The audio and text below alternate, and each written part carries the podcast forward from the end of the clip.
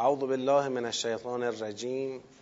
بسم الله الرحمن الرحیم و بهی نستعین و هو خیر ناصر و معین. الحمد لله رب العالمین و صلی الله علی سیدنا و نبینا. حبیب اله العالمین ابی القاسم المصطفى محمد. اللهم صل علی محمد.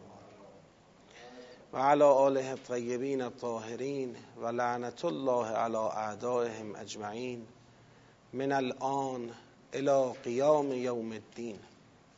سلام عرض می‌کنم خدمت شما قرآن آموزان و متدبران عزیز و ارجمند و خدا رو شکر می‌کنیم که این توفیق رو به ما عطا فرموده در پیشگاه مقدس و نورانی قرآن کریم حاضریم. و از خدا می‌خواهیم که این توفیق رو تا آخرین لحظه زندگی از ما سلب نکنه به برکت صلوات بر محمد و آل محمد. اللهم صل علی محمد و آل محمد و عجل فرج.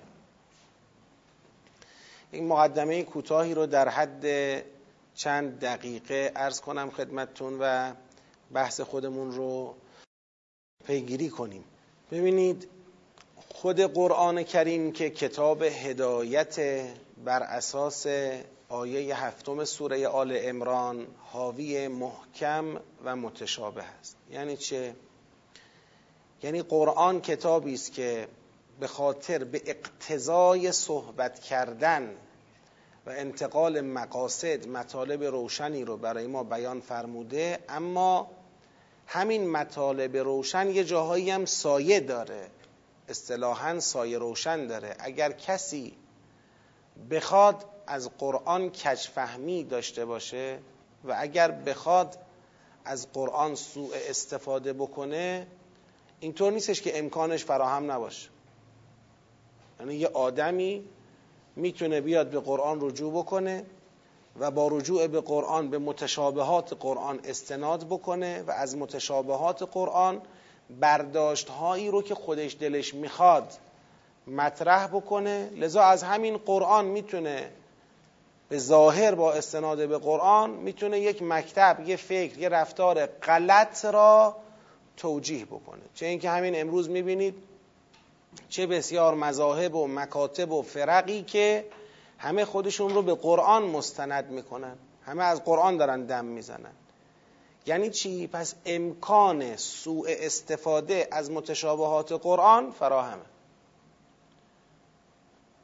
چه چیزی باعث میشه از قرآن سوء استفاده نشود نگاه منصفانه کسی واقعا دنبال مقصود خدا باشه و متدبرانه نگاه بکنه به قرآن دیگه سوء استفاده اتفاق نمیفته متشابهات قرآن رو باید برگردونیم به چی؟ به محکمات که امول کتابند محل برگشتند. خود به خود مقاصد روشن میشه و دیگه اون ابهاماتی که انسانها رو به انحراف کشیده میشه میکشانه از قرآن به دست نمیاد. این که قرآن کریمه.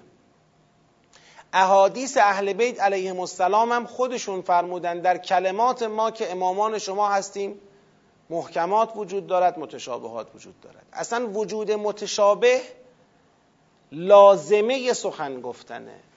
یعنی وقتی کسی می‌خواد سخن بگه یه مقصودی رو منتقل می‌کنه. ای بسا کسی بتونه با برداشت هایی که مقصود متکلم نیستند یه چیز دیگری رو در واقع دنبال بکنه از کلام او. این طبیعت سخن گفتن سایه روشن بودن محکم متشابه بودن طبیعت سخن گفتنه. گریزی از اون نیست. لذا در کلمات اهل بیت هم هست فرمودن متشابهات کلام ما رو به محکماتش باید ارجاع بدید. خیلی خوب. در کلام بزرگان ما هم هست. از کلام بزرگان هم ممکنه کسی استفاده درست بکنه یا استفاده غلط بکنه. به یه جمله استناد بکنه یه نتیجه بگیره که اصلا مقصود اون بزرگوار نبوده. این پس به چی برمیگرده؟ متشابه گرایی.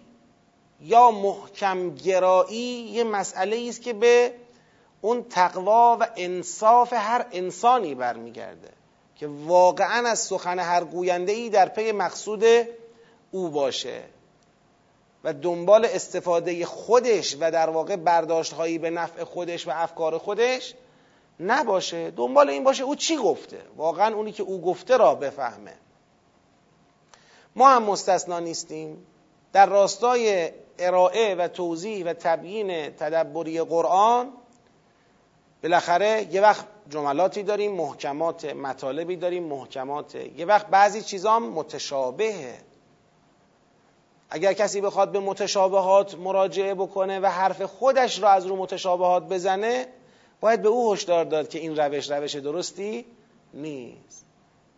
بالاخره تدبر هم در فضای فکری خودش متشابه دارد محکم هم دارد متشابهاتش قابل عرضه به محکمات کسانی که با مباحث تدبری ما آشنا و معنوس هستند به خوبی می‌دونن که ما قرآن را مهمترین و بزرگترین حامی نظام ولایی می‌دونیم. ما معتقدیم اون نظامی که قرآن برای حاکمیت بر بشر پیشنهاد کرده نظام ولایی است. پیغمبر ولی خداست امام زمان ولی خداست. در طول پیغمبر و در دوران غیبت ولی فقیه جامع و شرایط جانشین امام زمان است و امر او مطاع است. و او داره بر اساس کلمات اهل بیت و کلمات قرآن فتوا میده و رهبری می‌کنه و جامعه را پیش می‌بره. اگر بنده به نوبه خودم در متن جامعه اجازه تفکر برای خودم میدم اجازه اظهار نظر برای خودم میدم این رو از برکات نظام ولایی می‌دونم. بارها دوستان زیادی به من مراجعه کردن و بهشون گفتم گفتم اگر ما امروز حتی می‌توانیم قرآن را درست اونجوری که هست تا حدی بفهمیم خود این برکت انقلابه. خود این برکت انقلاب اسلامی است که امام رحمت الله علیه رهبری کرد و حضرت آقا حفظش کرد. خیلی مسائل برای ما روشنتر شد و امکان فهم بالاتر رفت. و امروزه می‌تونیم عدالت طلبی را یک گفتمان خودی و در متن انقلاب بدونیم. بله ما به این مسئله اعتراض داریم که یک ادهی که با آرمانهای انقلاب همراه و هماهنگ نیستند و در واقع نسبت به انقلاب انسانهای اهل و شایستهی نسبت به اهداف انقلاب محسوب نمیشن ولو در طول زمان اینطور شده باشند ما به این اعتراض داریم چرا مناسب دست ایناست چرا کوتاهی های اتفاق میفته چرا اهداف انقلاب گم میشه. این اعتراض ماست برای حراست از انقلاب و در پشتیبانی از ولی امرمون. به این عنوان که می‌دونیم ولی امر ما همین رو می‌خواد. این روشنگری ها مطلوب اوست. بارها فرمودن در جلسات مختلف که عدالت طلبی وظیفه شما جوان هاست. مطالبه گری وظیفه شماست. امام در وصیت نامشون فرمودن حضرت آقا در بیانات متعدد تأکید کردن. نمی‌خوان موتور عدالت طلبی در جامعه خاموش بشه. نمی‌خوان موتور انقلابیگری در جامعه خاموش بشه. نمی‌خوان موتور تلاش برای آرمانهای انقلاب به ارزشهای انقلاب تو جامعه خاموش بشه. نمی‌خوان مردم را به روزمرگی دعوت کنن و نسبت به اهداف انقلاب خونسا کنن. این نه مطلوب قرآنه نه مطلوب اهل بیته نه مطلوب امام امت و نه مطلوب حضرت آقا. اگر کسی بنده یکی از چیزایی که خودم رو به اون ملزم می‌دونم در جایگاه طلبگی خودم پیگیری منویات حضرت آقاست. ملزم می‌دونم خودم رو. یعنی شروع می‌کنم مرور کردن. الان صحبت دارن الان صحبت دارن. اون خط رهبری ایشون رو هم حتی تدبر می‌کنم و رسد می‌کنم. اون خط چیه؟ که از خط دور نیفتیم. از خط فاصله نگیریم. حضرت آقا طرفدار انقلابیگری و طرفدار عدالت طلبی و طرفدار آرمانخواهی انقلابی هستند قاطعانه عرض می‌کنم. اما مخالف ساختار شکنی هند. مخالف برهم زدن نظم موجود در جامعه به شکل ساختار شکنانه هستند. مخالف اصلاح نظم هم نیستند. بله بنده خیلی سریح و شفاف دارم پشت دوربینا عرض می‌کنم. معتقدم قانون اساسی ما نیازمند اصلاحه. اما اون اصلاحی که ما دنبال می‌کنیم از منظر قرآن میگیم قرآن طرفدار اصلاح قانون اساسی جمهوری اسلامی ایرانه.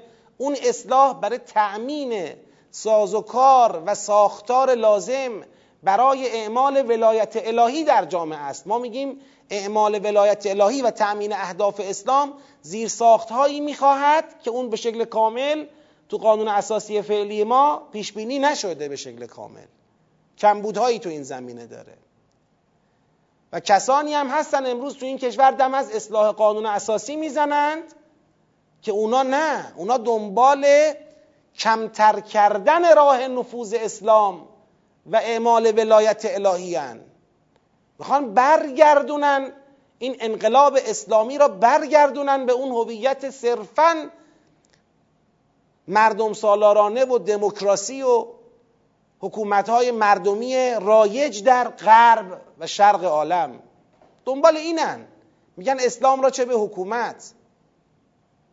کاملا اون جهتی که ما دنبال می‌کنیم دقدق مندی اصلاح قانونی که ما دنبال می‌کنیم در یک جهت است اینا در جهت دیگری دنبال می‌کنن.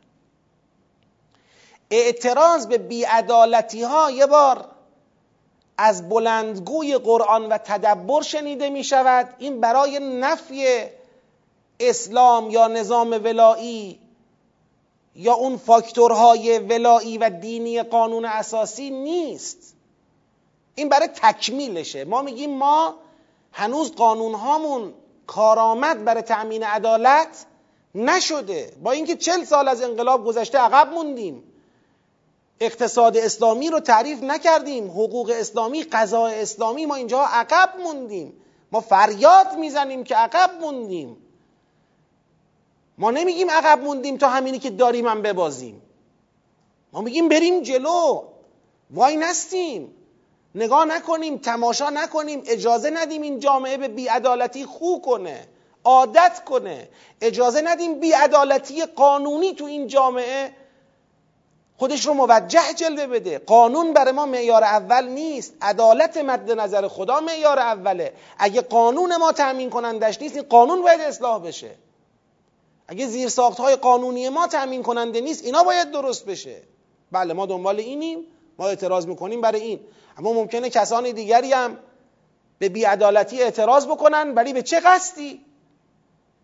به قصد اینکه همین یه مقداری هم که امروز از اسلام و ولایت و اهداف اسلامی دنبال میشه اینم کمرنگ بشه. نعوذ بالله بیان بگن اینم اسلامتون اینم قرآنتون اینم ولایتتون اینم حکومت دینیتون. ناکارآمد بود جمعش کنید.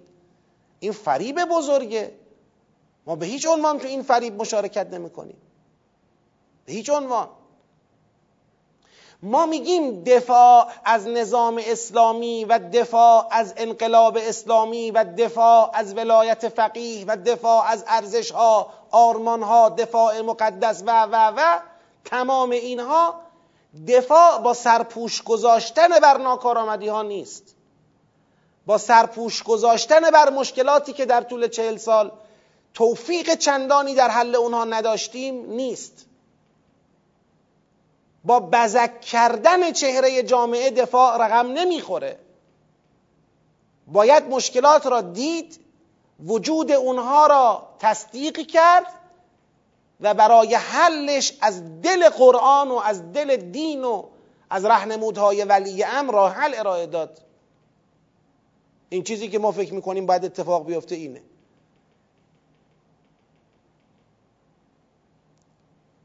بنده امروز به عنوان یک کسی که مطالعه قرآن می‌کنه و دقدقه حکومت اسلامی داره بحثای زیادی دارم در حوزه مجلس ریاست جمهوری خبرگان مسائل قانونی این کشور ساز و کارهای اعمال ولایت کارآمدی ها و ناکارآمدی هایش نقاط قوت و ضعفش. و حرفایی که تو سینه من مونده و انسان حتی فضا رو در حد اینکه این حرفا رو بیاد مطرح بکنه دنبال بکنه مطالعه بشه یه وقتای آماده نمی‌بینه.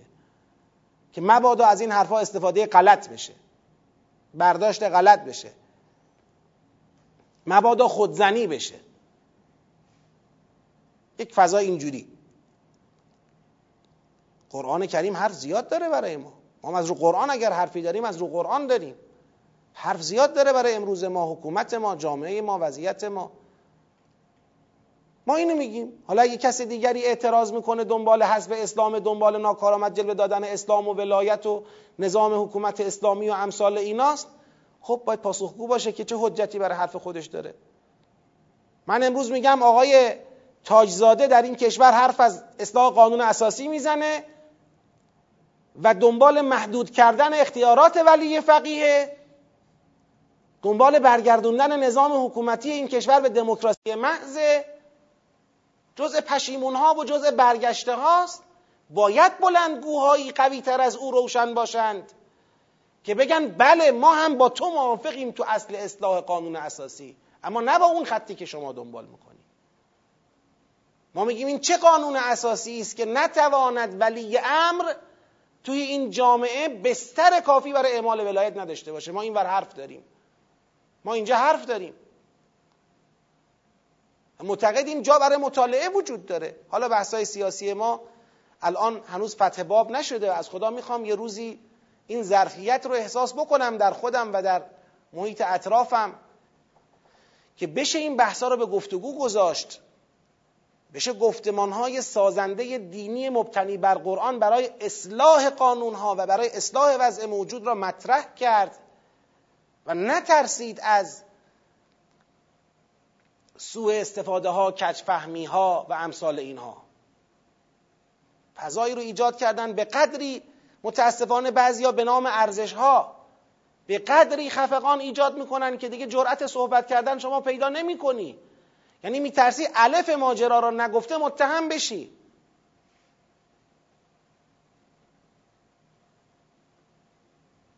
خیلی این مسئله نگران کننده است. تو متن جامعهمون خیلی نگران کننده است. این وجود داره. امروز وجود داره. من در نزدیکترین لایه های دوستان تدبری بعضی وقتا فکر می‌کنم آمادگی شنیدن و همراهی کمه. تا چه رسد به مردم؟ یعنی یه وقتایی فکر می‌کنم در لایه مردمی که دیگه هیچ اصلا فضا خیلی و این می‌دونید چه خطری رو دنبال داره؟ من بحثا رو در خطبه شش نهج البلاغه گفتم. چه خطری رو در دنبال به دنبال خودش داره؟ خطر اینه که برای ارزشی هایی که متفکرند و طرح و ایده و حرف دارند و اصلاحات واقعی مد نظرشون هست مبتنی بر قرآن برای اونها عرصه عملا تنگه به خاطر ترس از متهم شدن دیگه نمی‌تونن حرف بزنن. اما ضد ارزشی ها که مقید به بعضی از قیود نیستند نگران برخی از مسائل نیستن اونا به راحتی خواهند تونست حرف بزنن. عملا گفتمان اصلاحی جامعه میفته دست کسایی که می‌خوان ما رو به عقب برگردونن. این چقدر بده؟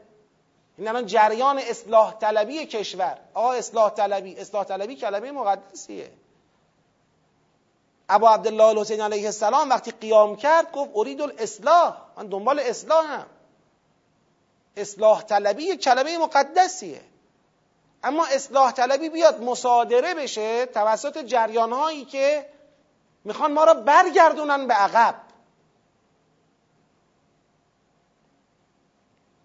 و نمی‌خوان اجازه بست و گسترش اسلام داده بشه. خب این خطرناکه. واقعا خطرناکه. و سهم ارزشی ها بشه اصولگرایی. اصولگرایی مهمه و مقدس ولی اصولگرایی ارزشش به اصلاح طلبیه. ارزشش به تحول خواهیه ارزشش به تکاپو و پویاییه. اگر اصولگرایی نافی اصلاح طلبی شد تحجره. واماندگیه جاماندگیه عقب موندنه. چه اینکه امروز انسان می‌بینه این آثار رو در برخی از حرکت های اصولگرایی. آدم هایی که فسیل شدن دیگه. انقلابی های چهل سال قبلند و مردگان امروز که آماده کمترین انقلاب و تحولی تو هیچ زمینه ای نیستند فقط به حفظ وضع موجود فکر می‌کنن. این که نشد اصولگرایی و اونم که نشد اصلاح طلبی. قرآن کتاب اصول گرای اصلاح طلب است. باور به ارزش ها و اصول و تلاش و تکاپو برای تحول و اصلاح هر دو لازمه. این چه تقسیمیه شده که اون جنبه اصولگرایی داده بشه به یک عده که هیچ جور تحولی را بر نمیتابند؟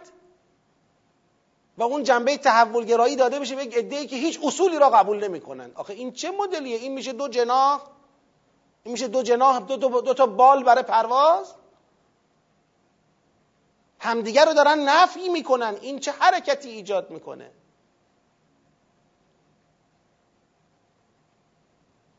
نه این نگاه به اصولگرایی را قبول داریم نه اون نگاه به اصلاح طلبی را قبول داریم. معتقدیم قرآن باید بیاد تو متن جامعه. بنده هیچ اصولگرای غیر معنوس با قرآنی را قبول ندارم. همه بدونن.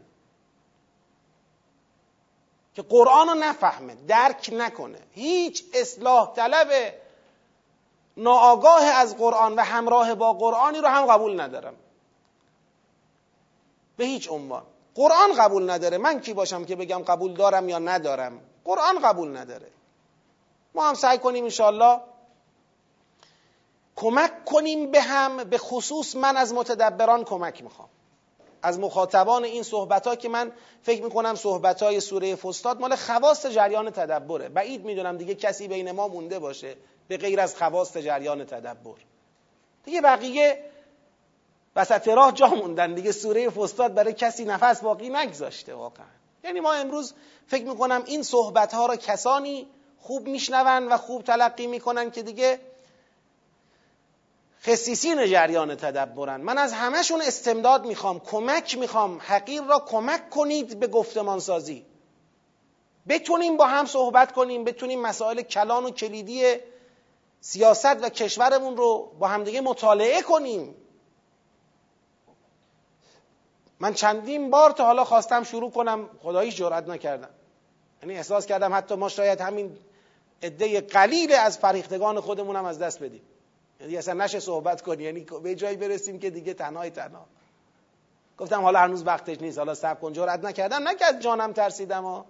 از مسلحت امر یعنی از اینکه تدبر خدای نکرده تنها بشود. تدبر قبل از اینکه به بلوغ برسه رو زمین بماند. از این. نه اینکه مثلا برای جانم یا برای آبروی خودم بترسم. به حمد الله یه خورده تو این زمینه ها نگرانیام کمه. خیلی نگران این مسائل نمیشم. لذا انشاءالله بتونیم حداقل در لایه افراد فرهیخته مطالعاتی رو کلید بزنیم شروع بکنیم. بیایم واقعا اون ساختار حکومت دینی مد نظر قرآن رو یه بار به گفتگو بگذاریم. یعنی واقعا امروز اگر بخوایم از دل قرآن یک نظام حکومتی استخراج بکنیم چه شکلیه؟ عناصر اصلی قدرت توی نظام متکی به قرآن چیا هستن؟ سازوکارهای اعمال ولایت چیاست؟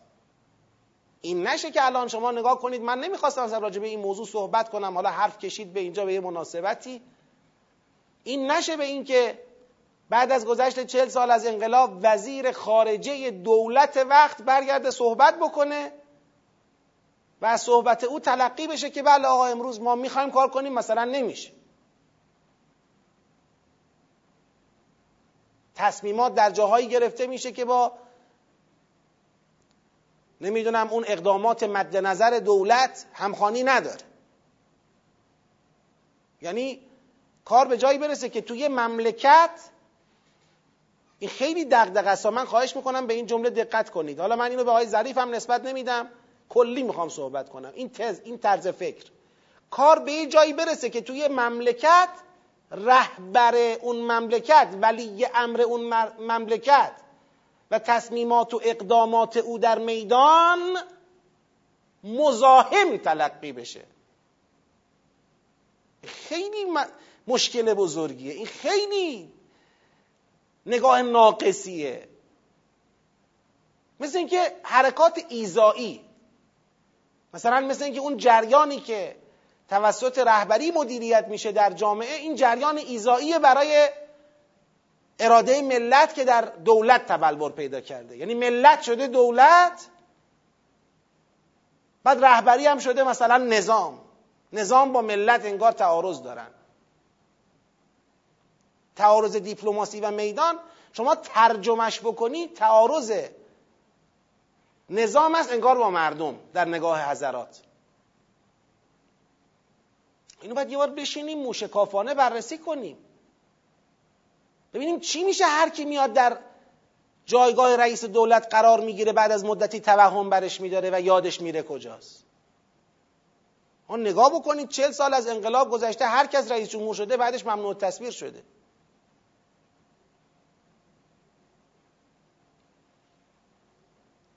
من بارها گفتم به غیر از خود حضرت آقا که رئیس دولت نبود رئیس جمهور وقت بود رئیس دولت نبود. اون موقع نخست وزیر داشتیم نخست وزیر میر حسین موسوی بود که امروز می‌بینید کجاست؟ به غیر از خود حضرت آقا که رئیس جمهور بود رئیس دولت نبود. و به غیر از شهید رجایی رحمت الله علیه که دو ماه دو ماه سه ماه رئیس دولت بود. هیچ کارنامه روشنی از عملکرد و از خروجیش وجود نداره. بله ارزش های زیادی در ایشون بوده. اما دو سه ماهی که نمیشه کارنامه گرفت. به غیر از این دوتا بزرگوار بقیه هر کس رئیس جمهور شده ممنوع تصویرم شده عاقبت به خیرم نشده از نظر ما. بیا. کجا داره میلنگه؟ کجا اشکال داره؟ خب یه بار بشینیم بررسی کنیم.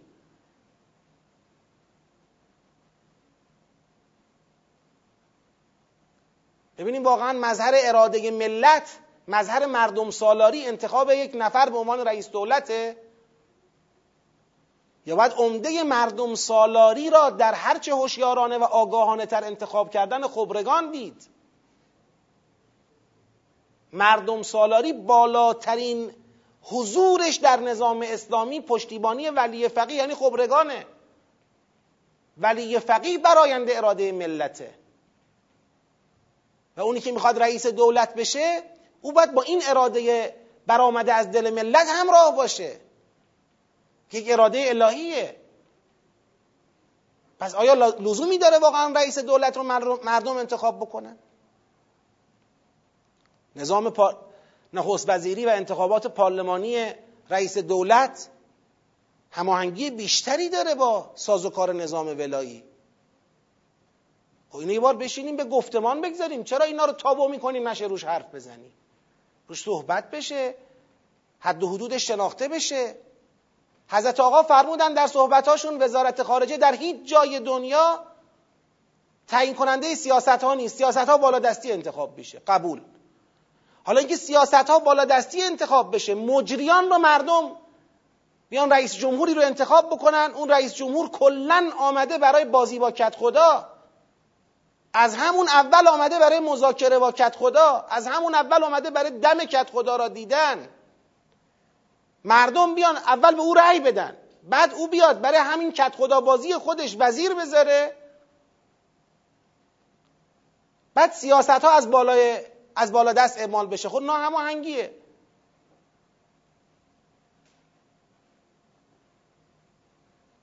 پس باید یه فکری کرد که اگر یک اراده بالا دستی وجود داره سازوکارش رو بتونه خودش طراحی کنه. رئیس دولتی که با سیاست های ولی فقیه هماهنگ و همراه انتخاب بشه. نه اینکه انتخابات بشه عرصه رقابت احزاب و مسابقه احزاب سر صندلی های وزارت یا صندلی های مجلس. این بازی ها نمی‌خوره با نظام اسلامی خب چیکار باید کرد؟ راه چیه؟ چاره چیه؟ هیچی همجوری هر سال هر چهار سال یک مرتبه تکرار تاریخ تکرار تاریخ. هشت سال عقب گرد. هشت سال رکود. هشت سال فضاحت.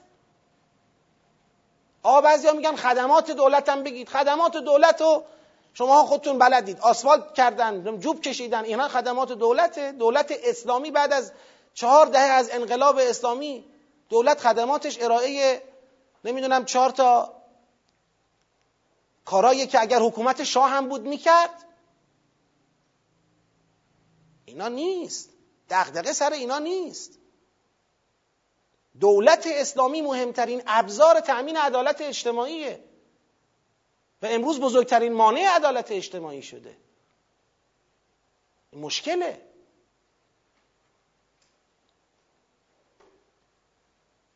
قوه قضاییه ما همچنین. آقا الان در رأس قوه قضاییه اراده خوبی وجود داره. الحمدلله ما هم تصدیق می‌کنیم تایید می‌کنیم. شما برید ببینید چرا پس اقلای جامعه جمع میشن که آقای رئیسی رو بکشونن تو عرصه انتخابات. چرا؟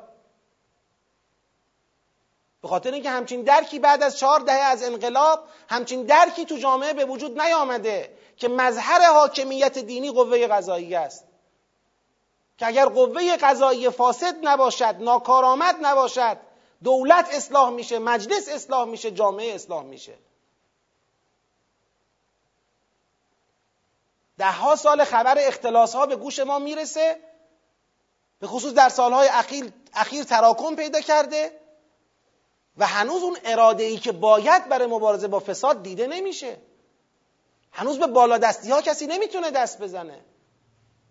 اگر واقعا آقای رئیسی شجاع هست که هست از نظر بنده واقعا هست و کارنامه خوبی رو از خودش نشون داده بگذارید اینجا وایسه کار کنه چرا نمی‌ذارن چرا همه می‌خوان اجماع کنن که بیا؟ اینا به خاطر فقدان درک سیاسی هماهنگ با نظام اسلامی وقتی تو قانون اساسی نوشتی رئیس جمهور شخص دوم مملکته که خودتو با نظام های جاری دنیا چفت کنی همین میشه. همین میشه. خب اینا تعارض هایی که ما داریم. اینا رو باید بشینیم فکر کنیم. آقا روزی که داشتیم انقلاب می‌کردیم قانون اساسی نیاز داشتیم قانون اساسی رو آوردیم. از روی قانون اساسی هایی که در دنیا بود یه نمونه برداشتیم یه مقدار اسلامیش کردیم مباحثه کردیم فلان. اجراش کردیم. برای دوره گذار خوب بود. بنده قانون اساسی موجود را قانون اساسی دوره گذار از حکومت شاهنشاهی به حکومت اسلامی می‌دونم. این قانون اساسی حکومت اسلامی نیست. این قانون اساسی دولت انتقالیه. قانون اساسی حکومت انتقالیه. انتقال از شاهنشاهی مشروطه به حکومت اسلامی که مشروطه هم البته رفته بود رو هوا. ما الان تو دوره جمهوری مشروطه داریم به سر می‌بریم. ما جمهوری اسلامی هنوز نداریم. ما جمهوری مشروط به اسلام داریم. قبلا سلطنت مشروطه مطرح بوده حالا جمهوری مشروطه است. کو پیاده شدن اسلام. و بعد این به نام اسلام ختم بشه جفا در حق اسلامه. بله امروز روحانیت در مسند امر است. تا شرط اسلام رعایت بشه شرط مشروعیت رعایت بشه باریکلا خوبه. اما آیا اینه اونی که اسلام می‌خواسته؟ حتما نه. حتما خیلی این ناقص داره حتما خیلی ناکار آمده. از باید یه فکری بکنیم دیگه. بیایم بشینیم برای گام دوم انقلاب اسلامی. اصلا همه این حرفها رو ما بعد از طرح گام دوم مطرح می‌کنیم. گام دوم انقلاب اسلامی. بعد از چهار دهه از اینکه انقلاب اسلامی به بلوغ رسیده حالا باید به باربری برسه. انقلاب قرار مقدمه تمدن اسلامی باشه. اینجوری نمی‌تونه. اینجوری نمیشه.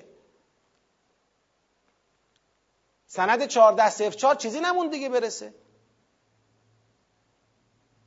16 سال پیش اعلام شد که 20 سال بعد ایران قرار کجا باشه و کجا نباشه. حالا بخوایم با آمار درستش کنیم چهار سال دیگه.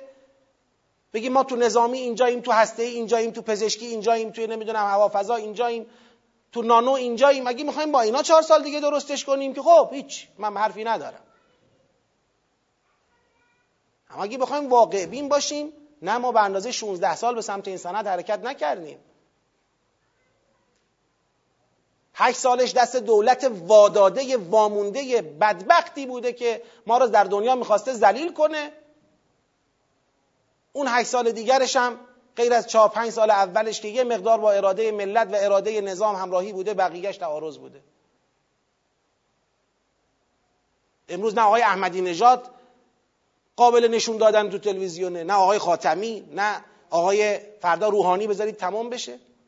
همین روحانی اگر محاکمش نکنیم حداقل باید تو تلویزیون نشونش ندیم.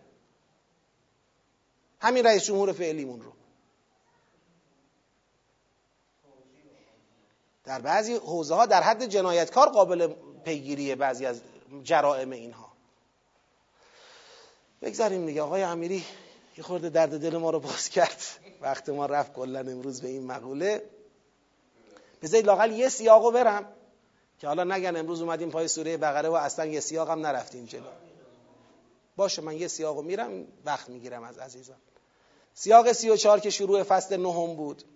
آیه 208 تا 215 بحث مقاوم سازی بود که من دیروز مفصل به این پرداختم. یعنی بعد از اون سیاق اون فصلی که به حج مربوط می‌شد در سیاق 34 که سرآغاز فصل 9 بود بحث مقاومت و مقاوم سازی مؤمنان و جلوگیری از لغزش آنها در فضای تلاش کافران دنیاگرا برای ایجاد تزلزل در جامعه ایمانی مطرح بود. سیاق 35 که الان می‌خوام بهش اشاره بکنم این سیاق بسم الله الرحمن الرحیم کتب علیکم القتال و هو کره لکم و عسى ان تکرهوا شیئا و هو خیر لکم و عسى ان تحبوا شیئا و هو شر لکم والله یعلم و انتم لا تعلمون. ببینید بعد از اینکه در سیاق قبلی مقاومت و مقاوم سازی مد نظر بود حالا میگه صرف مقاومت مسئله ما نیست.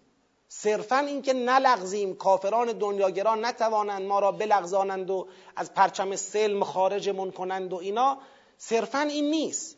مسئله اینی که کتب علیکم القتال. شما مکلف به جنگید مکلف به قتالید. با اینکه ناخوشاینده براتون ولی چه بسیار چیزهایی که ناخوشاینده ولی خیره. یا چه بسیار چیزهایی که خوشاینده ولی شره. قتال با اینکه خودش یک امر مطلوب نیست در نگاه اول ولکن نوشته شده بر شما. قرار نیست الالعبد دستگاه استکباری باشد که ما بخوایم در مقابلش چه کنیم؟ مقاومت کنیم. این مقاومت برای اینه که به یه قدرتی برسیم بتونیم دستگاه استکبار رو نابود کنیم. در هم بشکنیم. قرار نیست همیشه دنیا دست آمریکا و اسرائیل باشه و ما مقاومت کنیم. قرار یک روز در هم بشکنیم. این ساختار پلید شیطانی رو. کتب علیکم القتال یعنی این. آیه بعدی که یسالونک عن شهر الحرام قتال فیه آقا ببین این آیه 217 خلاصه ای داره مطرح می‌کنه از بحث قتال قبلی. بحث قتال قبلی تو چی بود؟ تو حج بود که خدا گفته بود قتال کنید ولو در ماههای حرام. تا حج چی بشود؟ برپا بشود. به تفصیل خدا پرداخته بود در همون بحث قبلی. از شهر الحرام به شهر الحرام و الحرمات و قصاص. این بحثایی که در فصل مربوط به حج بود. این آیه داره یه خلاصه از اون بحثا رو اینجا میاره. زیر قالب یسالونک چرا؟ فلسفهش چیه؟ چرا تکرار می‌کنه این بحث قتال در ماهای حرام رو؟ برای اینکه اینجا اینجا کار کرده این آیه اثبات اطلاق حکم قتاله. اونجا بحث قتال فقط برای حج مطرح بود. اینجا بحث قتال فراتر از حج مطرحه. اینجا قتال برای در هم شکستن دستگاه کفر و استکبار مطرحه نه فقط برای باز کردن راه خانه خدا. خدا که عن شهر الحرام قتال فیه را اینجا می آورد تا به ما بفهماند که آقا حتی ماه حرام حتی مسائل اینطوری مانع جریان حکم قتال تو جامعتون نباید باشه. در واقع برای اثبات اطلاق دستور به قتال تو این سیاقه. اگر یه نگاه بندازید از ادبیات آیم حرف من تصدیق میشه. نگاه کنید.